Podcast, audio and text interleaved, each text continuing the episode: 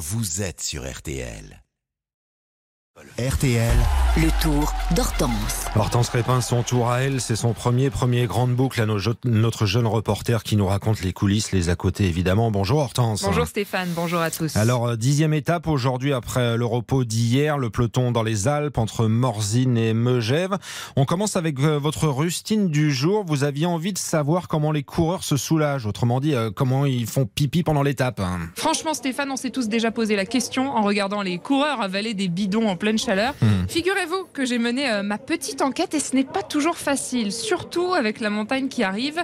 Écoutez Mathis Louvel de l'équipe Arkea Samsic. faut trouver un petit endroit où il n'y a pas trop de public et on s'arrête, euh, on s'arrête dans un coin et on fait, on fait rapidement, on, on baisse notre, euh, notre cuissard et on fait assez rapidement pour pas que le peloton parte trop loin et après on retourne dans le peloton. Mais sur le tour c'est assez compliqué parce qu'il y, a- il y a du public un peu partout donc euh, Alors il y a l'école euh, On s'arrête si on peut et il y a le reste comme euh, Aurélien paraît peintre de la formation AG2R Citroën. À la vitesse que va le peloton en ce moment, je m'arrête jamais parce que, parce que ça va trop vite, c'est trop loin à, à revenir.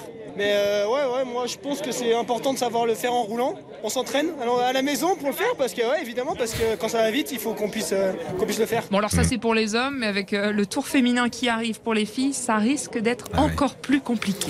Alors avec la chaleur qui arrive, Hortense, mieux vaut se couvrir la tête et c'est justement l'objet de votre chiffre du jour. 110 000, c'est euh, le nombre de bobs distribués par Cochonou pendant tout le tour. Vous le connaissez euh, forcément, un bob à carreaux Vichy rouge et blanc. C'est peut-être l'objet le plus mythique de la caravane. Alors j'ai essayé de décrypter ce phénomène avec euh, Patrick Bombard et les chefs de groupe de la marque de saucissons. On n'en distribue pas énormément, on en distribue beaucoup, mais peut-être moins que d'autres choses, donc euh, ça lui donne peut-être plus de valeur. On est partenaire du Tour de France depuis 25 ans. Et j'entendais, euh, dès que votre caravane passait, je crois que c'est celle qui provoque le plus de réactions quasiment. On a un peu l'impression d'être une rockstar ou la reine d'Angleterre quand on est dans la caravane Cochonou. Ouais, Aujourd'hui, on a la, la caravane préférée du public euh, en France. Il y a un classement qui est fait par ASO chaque année et on est, on est toujours sur le podium euh, d'une année sur l'autre. ouais. Un bob culte au point que certains collectionneurs le revendent sur Internet Mais non. avec des tarifs qui dépassent parfois, j'ai regardé, 30 euros. Bon, on compte sur vous pour en attraper quelques-uns et les ramener à la rédaction. Il y a des fans ici. Euh, Hortense, on part enfin en voiture avec euh, votre supportrice du jour. Oui, Magali Imbert-Perret, ancienne championne de cyclisme sur piste notamment. À 50 ans, elle conduit pour la première fois une voiture sur la course du Tour où elle transporte nos confrères du journal L'équipe.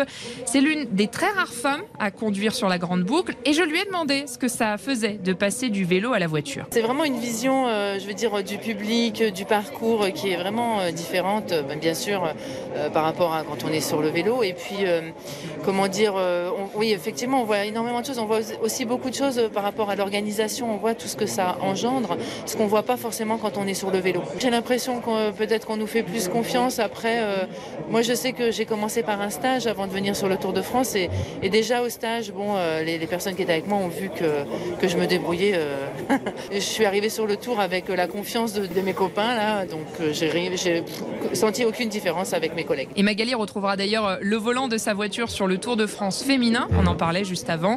Ce sera dès le 24 juillet. Hortense Crépin pour son tour. On vous retrouve demain matin, évidemment. Et puis l'étape du jour, la dixième, donc à vivre sur RTL. Toutes les demi-heures, l'arrivée en live aussi. Et à 18h30, vous aurez le rendez-vous euh, du soir, le club Jalabert, 18h30, 19h.